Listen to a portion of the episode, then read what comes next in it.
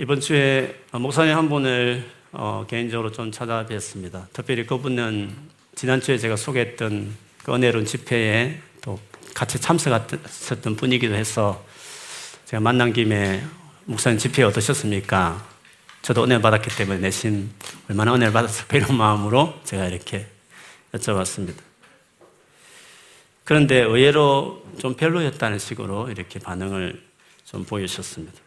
실제로 하루만 참석하시고 그 다음에는 참석하지 않으셨습니다. 다 은혜 받는 줄 아는데 생각했는데 정반대로 생각하는 분도 있구나 그 생각을 했습니다. 어, 그 목사님을 만나 뵙기 전에 저 개인적으로도 이제 집회에 대해서 여러 가지 생각하면서 받은 은혜도 생각하고 어, 그, 그 집회가 어땠는지를 쭉 생각하는 가운데 이번 집회 때 우리 강사 목사님이 무슨 말씀하셨지라고 스스로 이렇게 물어봤습니다. 근데 이상하게 마땅히 떠오르는 게 없었습니다. 물론 뭐 비전, 뭐 다음 세대 이런 타이틀 같은 말씀은 있었지만 새롭게 내 생각을 좀 바꾸었다. 아, 좀 마음을 새롭게 좀 변화시켜줬다고 생각할 만한 메시지가 내 안에 없는 걸 보면서 조금 의외한 생각을 좀 하긴 했습니다. 분명히 은혜 받은 거 맞고 그 집회 이후에 제가 기도나 말씀 생활 같은 것이 진지해지고 실제로 지금 열심히 하고 있기 때문에 은혜 받는 것이 맞는데 왜 남는 말씀이 이렇게 마땅히 떠오르지 않지라는 생각을 하던 차였습니다. 그러다가 우리 다니엘 김 우리 목사님 선교사님께서 저희 교회 어, 순회 강사로 오셨을 때 개인적으로 이제 그분하고 사적으로 대화할 기회들 좀 있지 않습니까? 어떻게 사셨는지, 어떻게 어, 개인 영성생활을 하고 있는지 등을 여쭤볼 기회가 있었는데 그 선교사님에게도 간증이 참 많이 있습니다. 놀랄 만한 간증들이 많이 계시는데 그분이 그것 때문에 이런저런 교회에 많이 불려다니면서 집회를 사실 하셨죠. 근데 그 집회하고 난 이후에 중간에 선교사님이 깨닫 생각하기에 간증이 사람을 바꾸지 않는다는 것을 본인이 어느 순간에 많이 깨닫고 자기를 좋아해서 추종하는 사람들 많아졌어도 사람이 바뀌지 않는구나 이걸 깨달은 다음에 이제 간증해달라는 집회는 거의 거절하고 예, 오직 하나님의 말씀만 전하게 된다 이렇게 어, 그런 어떤 변화된 그 마음가짐 태도들을 말씀만 쓴 적이 있는데 그것이 언뜻 이렇게 저에게 어, 떠올기도 했습니다. 그래서 분명히 이번에 제가 참석했던 집회에 많은 은혜가 있었고 또 그리고 또 영적인 부분이라는 것이 영적인 부분이라는 것은 우리가 인지할 수 없는 영역입니다. 생각하고 깨닫고 이렇게 매니지할 수 있는 영역이 아닙니다. 영적인 부분은 우리 안에 영이 있지 않습니까?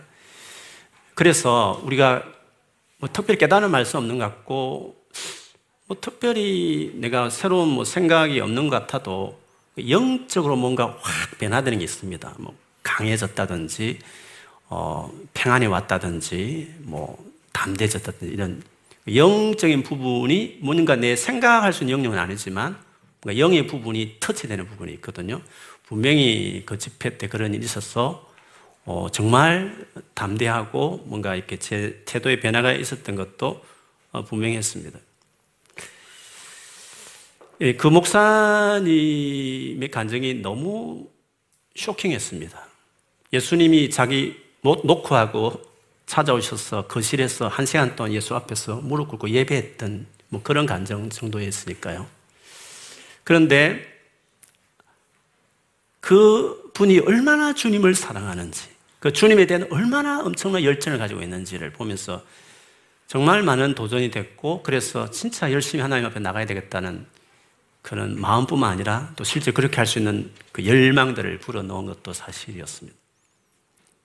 그런데 그분의 의도는 아니겠지만 주님 그런 분은 그런 생각을 하신 건 아니지만 그 의도와 다르게 듣는 분들은 말씀보다는 지금 말씀들은 이와 같은 어떤 강력한 감정이 많이 남게 되고 또 어떻게 보면 또 그분의 영적인 팬이 될 수도 있고 어, 그렇게 하는 것이 사실 문제겠죠.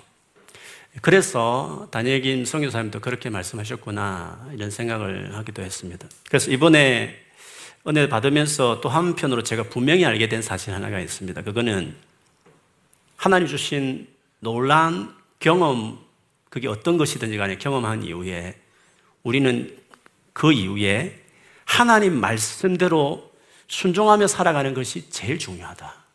하나님 말씀대로 결국에 순종하며 살아가는 것이 제일 중요하다. 하나님 말씀, 그 말씀 붙잡고 살아가는 게 제일 중요하다는 것을 어, 또다시 생각하게 되었습니다.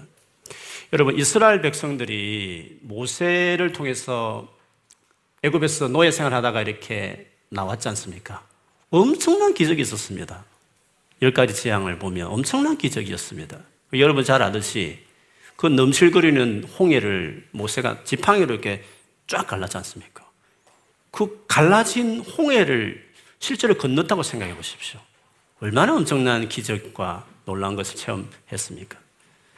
그리고 나서 이제 광야로 들어갔는데 몇 달도 안 됐습니다. 시내산에서 모세가 없는 틈에 자기를 애굽에서 인도한 신이 바로 애굽에서 자기들이 익숙하게 섬겼던 금송아지 이 신이 자기를 애굽에서 나오게 한 신이라고 우상 숭배하는 일들을 그들이 했습니다.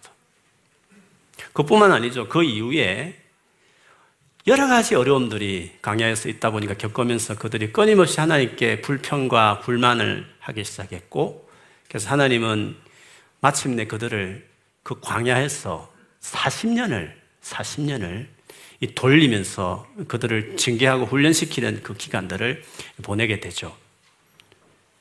거기서 보듯이 놀라운 체험이 그 이후에 또 어려움을 닥치면 또 어려움은 어려운 것입니다. 이들은 다 없는 것처럼 그렇게 반응을 하는 것입니다.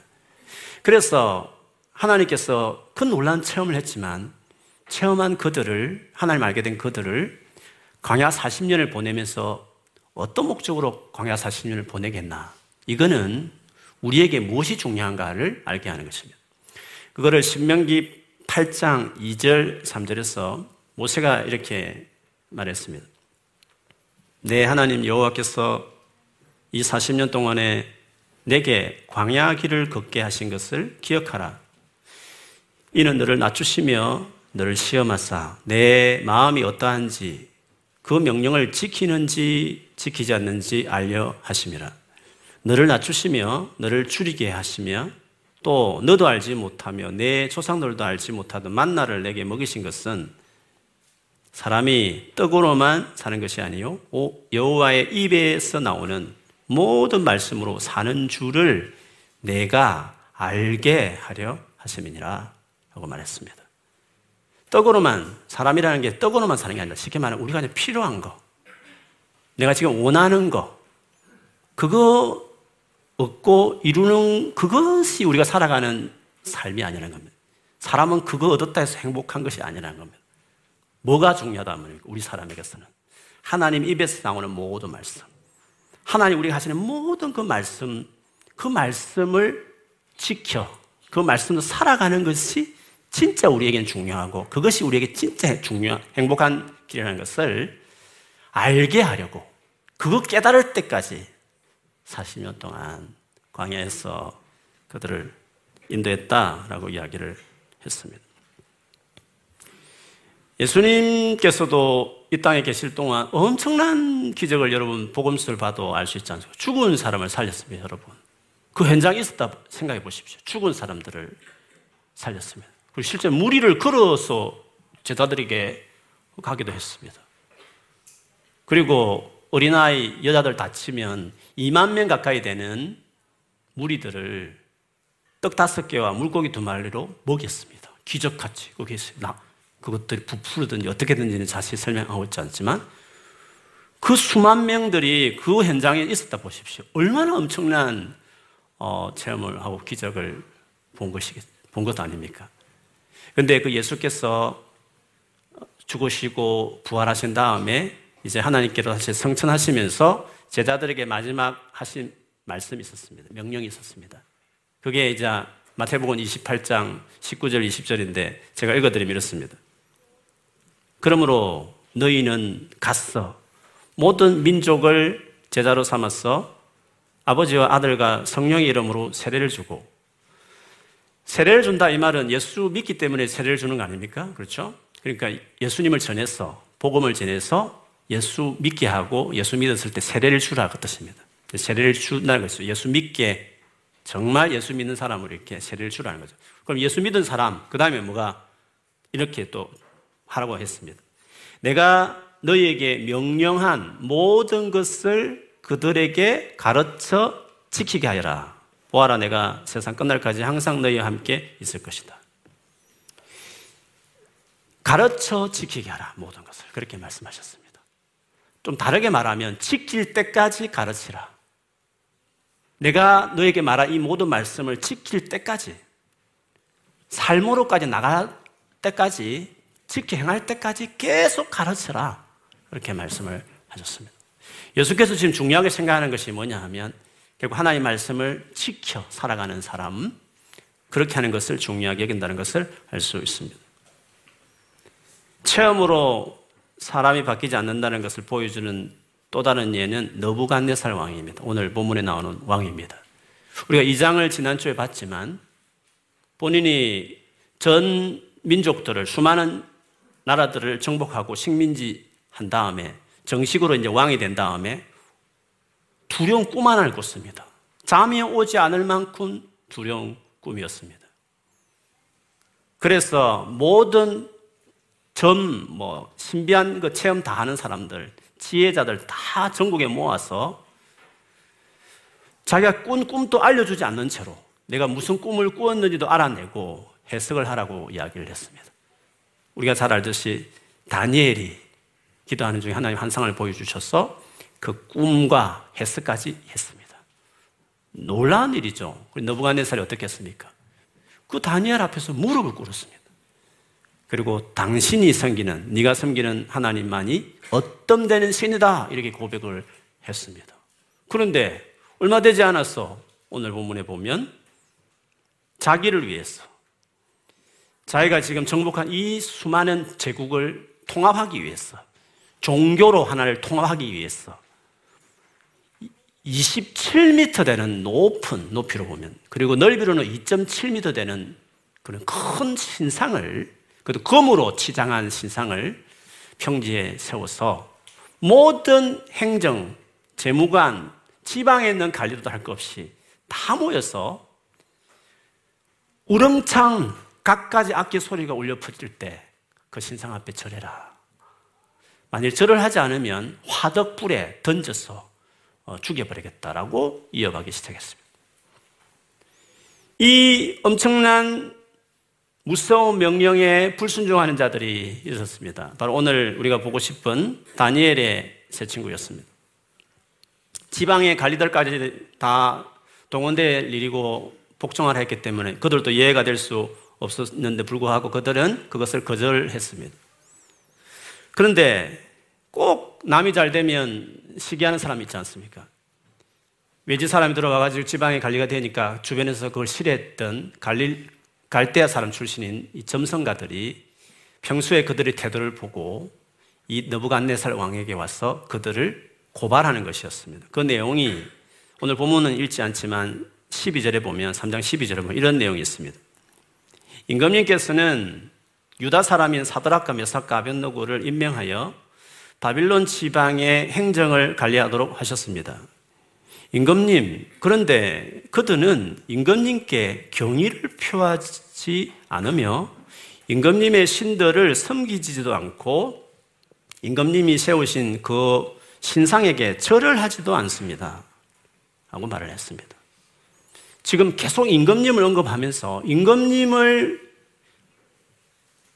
임금님께 경의를 표하지도 않고 임금님이 평소에 섬기는 그 많은 바벨론 신들도 평소에도 섬기지 않았었고 지금 임금님이 나라의 제일 중요한 정책으로 지금 시작한 화덕불에 던져 죽이겠다 할 만큼 엄하게 내린 이 명령 금신상에게 절을 하는 이 일도 이들이 하지 않습니다라고 뭐 이야기를 했습니다. 이 말을 들은 느부갓네살이 그냥 있을 수가 없는 거죠. 그래서 너무 화내서 그 사람을, 세 사람을 불렀습니다. 다니엘 친구인 것을 알고, 뭐 다니엘이 이때 왜 나타나지 않는지는 잘 알 수 없지만 어쨌든 다니엘을 생각해 보니까 다니엘 친구인 것을 알고 한 번 더 기회를 줄게. 내가 여간해서 기회를 주지 않지만 내가 기회를 줄 테니까 다시 악기 소리가 울려 부릴 때 금신상에 절하라 라고 그에게 이야기를 했습니다. 그때 다니엘 친구들이 모든 신하들이 있는 앞에서 왕에게 했던 말이 이 일에 대해서 임금님께 대답할 필요도 없습니다. 임금님이 섬기는 신들도 섬기지 않을 분들 이 금신상에게도 내가 절하지 않겠습니다 라고 어, 이야기를 했습니다. 느부갓네살이 얼마나 포악한 사람인데, 그리고 많은 사람들이 지금 모여있는 그 가운데 자기 면전 앞에서 이렇게 말하는 이 세 사람을 그냥 둘 수가 없었습니다. 화가 머리까지 치밀어 올랐고 너무 화가 나서 보통 때봐도 칠 배나 화덕불을 뜨겁게 뜨겁게 하라고 이야기를 했습니다. 그리고 힘센 군인 세 명을 아예 그냥 있는 그 복장 그대로 다 묶어가지고 저 화덕불에 던지라 이렇게 말했습니다. 얼마나 뜨거웠던지 그 던지는 군인들이 도리 불타 죽을 정도로 그렇게 될 지경이 되었습니다. 그런데 놀라운 것은 던져진 그 세 사람, 그 화덕이 아마 청면이 보여지는 화덕이었던 것 같아요. 보니까 분명히 던져졌는데 그 세 사람이 풀린 상태에서 걸어다니고 있고 거기다 또 한 사람이 있었던 건 총 네 사람이 있었는데 그 마지막 그 네, 네 번째 사람은 신의 아들, 흔히들 학자들이 예수님이다 이렇게 말들 하기도 하면 예수께서 그들 가운데 함께 계시면서 다니고 있는 것이었습니다. 너무 놀랐습니다. 그래서 그 느부갓네살 왕이 그 화덕 가까이 가서 큰 소리로 가장 높으신 하나님의 종 사드락과 메삭과 아벳느고는 이리로 나오너라 라고 했습니다. 그들이 나왔는데 그들 몸에 상한 것도 하나도 없었고 머리털도 거르지 않았고 바지 색깔도 변하지 않았고 불에 탄 냄새도 나지 않았습니다. 그래서 느부갓네살이 다시 하나님을 찬양하는 일 하고 있는 장면이 마지막 부분에 나왔습니다. 이번에는 더 크게 하나님을 높이면서 전 식민지의 조수까지 내리면서 만일에 이스라엘 하나님을 경홀히 경솔히 여기는 자들은 토막을 낼 것이며 그 집을 쓰레기더미로 만들어버리겠다라고까지 했습니다. 이렇게 구원하는 신은 앞으로도 세상에 없을 것이다라고 할 정도였습니다.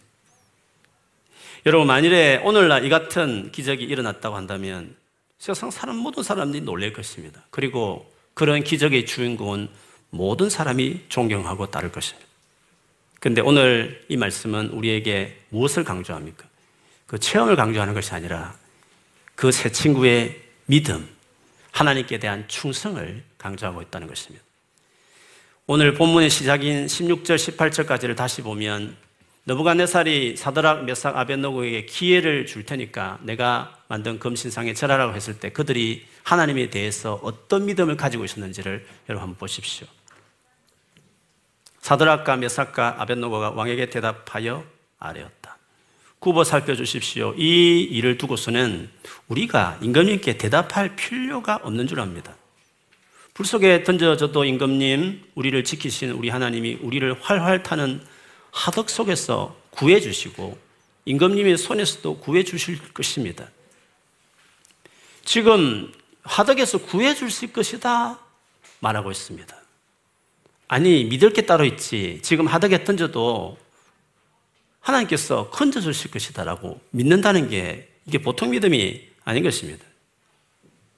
여러분, 우리가 하나님께 기도하면서도 기대하지 않을 때가 많지 않습니까? 지금 이 기도하는 것에 대해서 하나님께서 뭔가 새로운 일을 이루실 것이라는 기대감이 없을 때가 참 많이 있지 않습니까? 여러분, 우리가 기도를 하지 않는 이유, 기도를 열심히 하지 않는 이유가 솔직히 뭡니까? 바빠서 우리가 안 합니까? 피곤해서 안 하는 것도 있겠지만 진짜 기도하지 않는 이유가 뭡니까?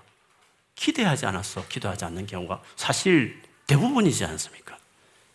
그런데 다른 것도 아니고 이번 시험 쳐서 좋은 성적 나오는 정도는 또 아니고 좀 하면 될 것 같은 기도 제목도 아니고 아니 하덕불에 던져져서 거기서 주님이 나를 건지실 것이다. 그거를 믿는 믿음이란 게 보통 믿음이 아니지 않습니까?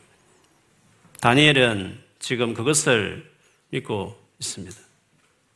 그런데 더 놀라운 것은 그 다음에 이어지는 말입니다.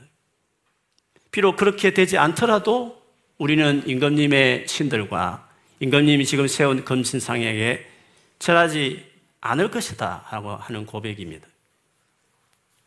다니엘의 세 친구들은 하나님에 대한 건강한 믿음을 가지고 있었습니다. 건강한 믿음이라는 것은 두 가지를 다 있는 겁니다. 그러니까 기도하면서 하나님께서 백 퍼센트 그분의 나의 기도에 대해서 어떤 식으로 백 퍼센트 응답하실 것이라는 대한 그 신뢰가 분명한 것입니다.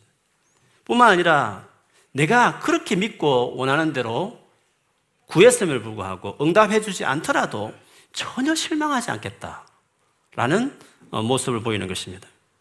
하나님은 정말 선하시고 또 인자하시고 그리고 가장 옳은 길로 인도하는 어려운 분이시라고 믿기 때문에 반드시 응답해 주실 것이라 믿고 기도하지만 그러나 그렇게 원하고 바래서 기도한 것들이 설사 응답되지 않는다 할지라도 전혀 실망하지 않고 계속 신뢰하며 앞으로 계속 여전히 열심히 기도하겠다라는 태도를 보이는 것입니다.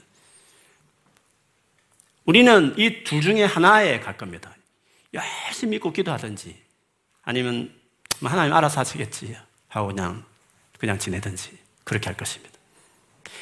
열심히 기도하는데 응답 안 되면 실망하든지 아니면 아예 기도하지 않든지 뭐 그런 식으로 갈 수 있습니다만 다니엘의 세 친구는 열심히 응답에 대한 확신을 가지고 기도하고 그렇게 믿고 기도했지만 되지 않더라도 전혀 개념치 않고 여전히 신뢰하고 여전히 또 열심히 기도할 수 있는 낙심하지 않는 이 두 가지 모습을 다 가졌던 사람이었습니다. 그래서 건강한 신앙생활은요, 역설적인 두 가지가 다 공존하는 것입니다. 예를 들면 하나님에 대한 경외감, 두려움 있지 않습니까? 그것도 하나님을 정말 아는 사람은 가집니다. 동시에 하나님을 진짜 아는 사람들은 아빠처럼 사랑하는 아빠같이 친근하게 친밀하게 하나님을 대하는 감정이 역시 동시에 있습니다. 그래서 시편 이 편 십일 절 십이 절을 보면 여호와를 경외함으로 여호와를 경외함으로 섬기고 떨며 경외하니까 떠는 겁니다. 하나님 앞에서. 그런데 그 다음에 말이 뭡니까? 절고할지어다. 어떻게 떠는 감정하고 절고하는 것이 같이 갑니까? 그의 아들에게 입 맞추라. 키스, 키스해라고 이야기하고 있습니다. 두려워 떠는 것과 키스하는 것은 주님에 대한 두 가지 감정이 다 되는 겁니다. 진짜 하나님을 아는 사람들은 하나님께 대해 경외함이 있습니다. 만만하게 생각하지 않습니다. 내 친구야, 예수님 내 친구야 하면서 만만하게 생각하는 애들도 있거든요. 그렇지 않습니다. 경외하는 겁니다. 두려워 떠는 겁니다. 한편으로는 그럼에도 불구하고 두려워 떨기만 하고 무섭기만 하고 벌 주는 하나님만 생각하는 게 아니라 하나님 앞에 즐거워하고 키스하듯이 친밀함과 친근감이 다 있는 것입니다. 다니엘이 세 친구들은 하나님에 대해서 상반된 모습같이 보이지만 하나님에 대해 완전히 철저하게 믿고 열정적으로 기도하고 그러나 그래도 응답되지 않더라도 전혀 실망하지 않는 그 위에도 여전히 열정적으로 기도하는 이 두 가지 마음이 다 있었던 것이었습니다. 실제로 이 다니엘의 세 친구들의 놀라운 믿음에 대해서 느부갓네살이 제대로 평가한 말이 이십팔 절에 나왔습니다. 느부갓네살 왕이 말하였다. 사드락과 메삭과 아벳노고를 돌보신 하나님을 찬송하여라. 그는 천사를 보내서 그의 종들을 구하셨다. 이 종들은 저희의 하나님을 의뢰하여 저희의 몸을 바치면서까지 왕의 명령을 거역하고 저희의 하나님 말고는 다른 어떤 신도 절하여 섬기지 않았다. 지금 느부갓네살이 이 세 친구의 믿음을 어떻게 생각했습니까?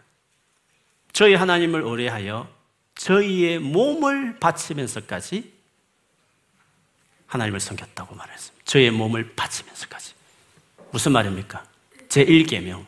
목숨을 다하여 하나님을 사랑하는. 자기 목숨까지도 바치면서까지 하나님을 사랑해서 드리는 그런 믿음이다. 그렇게 의지하는 믿음이다라고 이야기를 했습니다. 여러분, 우리가 어떻게 하면 이렇게 하나님을 사랑하는 사람이 될 수 있을까요? 하나님에 대해서, 예수님에 대해서, 성령님에 대해서 이토록까지 사랑하는 사람이 되기 위해서 어떻게 해야 될까요? 우리가 지금 당장 이럴 수는 없지만 앞으로 그런 사람이 되기 위해서 우리는 어떻게 해야 될까요? 예수께서 그것에 대해서 요한복음 십사 장 이십일 절에 이렇게 답하듯이 말씀하셨습니다. 내 계명을 받아서 지키는 사람은 나를 사랑하는 사람이요, 나를 사랑하는 사람은 내 아버지의 사랑을 받을 것이다. 그리고 나도 그 사람을 사랑하여 그에게 나를 드러낼 것이다. 내가 가진 계명, 하나님이 뜻이라 생각하는 그것들 힘들지만 지키면 그것이 그 정도가 하나님 사랑하는 표현인데, 그렇게 하면 놀랍게도 하나님께서 더 사랑해 준다 했습니다. 예수님도 더 사랑해 주겠다고 했습니다. 내가 나를 드러내겠다, 나의 존재를 너에게 보여주겠다라고 이야기를 하셨습니다. 그러면 뭡니까? 하나님의 말씀에 순종하는 것입니다. 내가 알고 있는 하나님의 말씀에 순종하는 삶을 살기 시작할 때 사랑은 더 깊어가고 하나님의 당신 임재를 더 드러냈을 것이다, 이렇게 약속하신 것이었습니다. 똑같은 말씀을 그 십사 장 요한복음 십사 장 이십삼 절에도 예수께서 대답, 이렇게 대답하셨습니다. 누구든지 나를 사랑하는 사람은 내 말을 지킬 것이다. 그리하면 내 아버지께서 그 사람을 사랑하실 것이요, 내 아버지와 나는 그에게로 갔어 그 사람과 함께 살 것이다 말을 했습니다. 그에게 가겠다, 나도 아버지도 간다, 함께 사는, 나와 같이 살아가는 삶이 뭔지를 경험하는 인생을 만들어주겠다라고 말을 했습니다. 그러니 여러분, 지금 여러분이 주님을 사랑하는 크기가 얼마인지는 모르지만 그만한 수준에서 상응하는 순종들이 있지 않습니까? 다 순종이 어렵습니다. 다 어렵습니다. 쉬운 게 하나도 없습니다. 귀찮고 또 곤란하고 하기 싫고 여러 가지 그렇습니다. 그런데 그 부분, 내가 주님을 그 사랑하기 때문에 내게 주신 어떤 말씀들 있지 않습니까? 그 말씀에 순종하기 시작할 때 그 사랑이 더 자라가는 겁니다. 점점 더 더 자라가는 것입니다. 하나님이 여러분 삶에 함께 하시면서 일하시는 것들을 경험하게 되는 것입니다. 그래서 처음 설교를 시작할 때 먼저 언급했던 말씀을 다시 돌아가서 본다면 우리에게 오늘 본문 같은 놀라운 체험들, 또 우리가 흔히 누구를 통해 듣는 수많은 체험들이 있지만 그 체험 전에 그런 체험들이 나오기까지 먼저 중요한, 그들에게 먼저 집중해야 될 일들이 뭐냐 했을 때 그들이 하나님께 얼마나 순종했는지, 얼마나 목숨을 다해서 뜻을 다해서 주님께 말씀에 순종했는지, 그것이 우리에게 중요한 것입니다. 그래서 놀라운 체험보다도 더 중요하게 여겨야 될 것은 그는 체험을 가져오게 하는 하나님의 말씀에 순종하며 살아가는 것이 중요하다는 것입니다. 마음이 상하고 상황이 어려워서 순종하기 어렵더라도 다니엘의 세 친구처럼 하나님께 순종하는 편을 택하는 것입니다. 사랑하는 성도 여러분, 요즘에 하나님이 여러분에게 순종하라고 주시는 말씀 혹시 없었습니까? 아니면 지금 예배 중에도 계속 성령께서 여러분 안에 순종해야 될 부분들을 막 감동을 주는 부분들, 혹은 불순종했던, 하고 있는 영역들을 생각나게 하는 부분 혹시 여러분 없었습니까? 그거를, 그 부분에 여러분 순종하는 게 우리에게 중요한 겁니다. 만일에 분명하지 않으면 여러분 오늘 예배 중에 이제 기도로 마무리할 텐데 기도하실 때 한번 하나님께 여쭤보십시오. 하나님, 내가 지금 순종해야 될 게 뭡니까? 내가 지금 불순종하고 있는 어떤 모습이 무엇입니까? 여쭤보시면 하나님은 정확하게 여러분께 마음을 주실 겁니다. 그거를, 그 순종하는 부분들을 우리가 행하는 것입니다. 이거는 여러분을 곤란하게 하거나 힘들게 만들려고 하는 게 아니라 하나님께서 당신과의 사랑의 관계로 우리를 초대하는 초대장과 같은 것입니다. 어떻게 예배를 해보겠습니까? 어떻게 내가 하나님의 친근한 친밀함을 경험하는 삶을 살 수 있습니까? 도대체 그게 뭡니까? 멍 때리고 앉아있으면 불이 떨어지면 됩니까? 어떻게 회복할 수 있단 말씀입니까? 내가 할 수 있는 최선의 길이 뭡니까? 그거는 내가 하나님께 순종하는 것입니다. 내게 내 수준에 물론 부담스럽고 힘들긴 하지만 주님이 내게 하시는 반드시 말씀하시는 게 있습니다. 순종하시면 주께서 당신의 사랑을 더 보이실 뿐만 아니라 당신을 드러내실 것이다. 왔어 함께 하실 것이라고 말씀하셨습니다. 그러니 주께서 순종하기를 결정하는 것이 우리에게 중요합니다. 주님과의 관계에 있어서 언제나 주님은 우리들은 먼저 하라고 말씀을 하셨습니다. 너희가 내 안에 거해라. 그리하면 내가 너희 안에 거하겠다. 누가 먼저입니까? 우리가 먼저입니다. 하나님을 가까이 하라. 그리하면 그가 너희를 가까이 하라. 누가 먼저입니까? 우리가 하는 것입니다. 하나님은 아무 문제 없습니다. 우리가 주님을 찾지 않을 때에도 독생자 예수님을 대신 죽게 하셨습니다. 그러므로 주님과의 관계의 질은, 깊이는 우리에게 달려있는 것이, 우리에게, 전적 우리에게만 달려있습니다. 주님이 우리를 사랑하지 않을 이유, 관계를 깊이 안 할 이유가 어디 있습니까? 근데 왜 진전이 안 됩니까? 왜 회복이, 회복이 필요하면 왜 회복이 안 됩니까? 순종하지 않는 겁니다. 순종하지 않는 채로 하나님께서 나를 회복시켜달라고만 하고 있는 것입니다. 여러분, 순종하시면 됩니다. 물론 어려운 일입니다. 주님 말씀하신 거, 특별한 음성 자꾸 들으려 하지 말고 이미 말씀하고 있는 거고 오랫도록 계속 마음에 부담 주는 거 그거 해결해야 됩니다. 그렇지 않으면 한 발자국도 주님과 관계가 진전 안 됩니다. 계속 회복시켜달라는 기도를 앞으로도 일 년, 이 년을 계속할 겁니다. 순종. 어려운 겁니다. 힘든 일이 많습니다. 그러나 주님이 말씀하시면, 순종하시면 주께서 그 다음부터 깊은 사랑으로 그 다음부터 주님의 임재를 우리에게 주실 것입니다. 예수께서 먼저 이 삶을 사셨습니다. 경험하셨습니다. 자기 간증과 같습니다. 그것을 한 구절 한 구절을 제가 인용하면서 오늘 말씀을 마무리하겠습니다. 요한복음 십오 장 십 절입니다. 내가, 예수님 하신 말씀입니다. 내가 아버지의 계명을 지켜 그의 사랑 안에 거하는 것 같이 너희도 내 계명을 지키면 내 사랑 안에 거하리라 하셨습니다. 하나님께 순종하는 여러분 되기를 축복합니다. 이번 주부터 오늘 이 시간 이후 달라질 것입니다. 주님을 깊은 사랑에 들어가고 주님 임재 안에 승리하는 여러분 되기를 주님 이름으로 축원합니다. 아멘.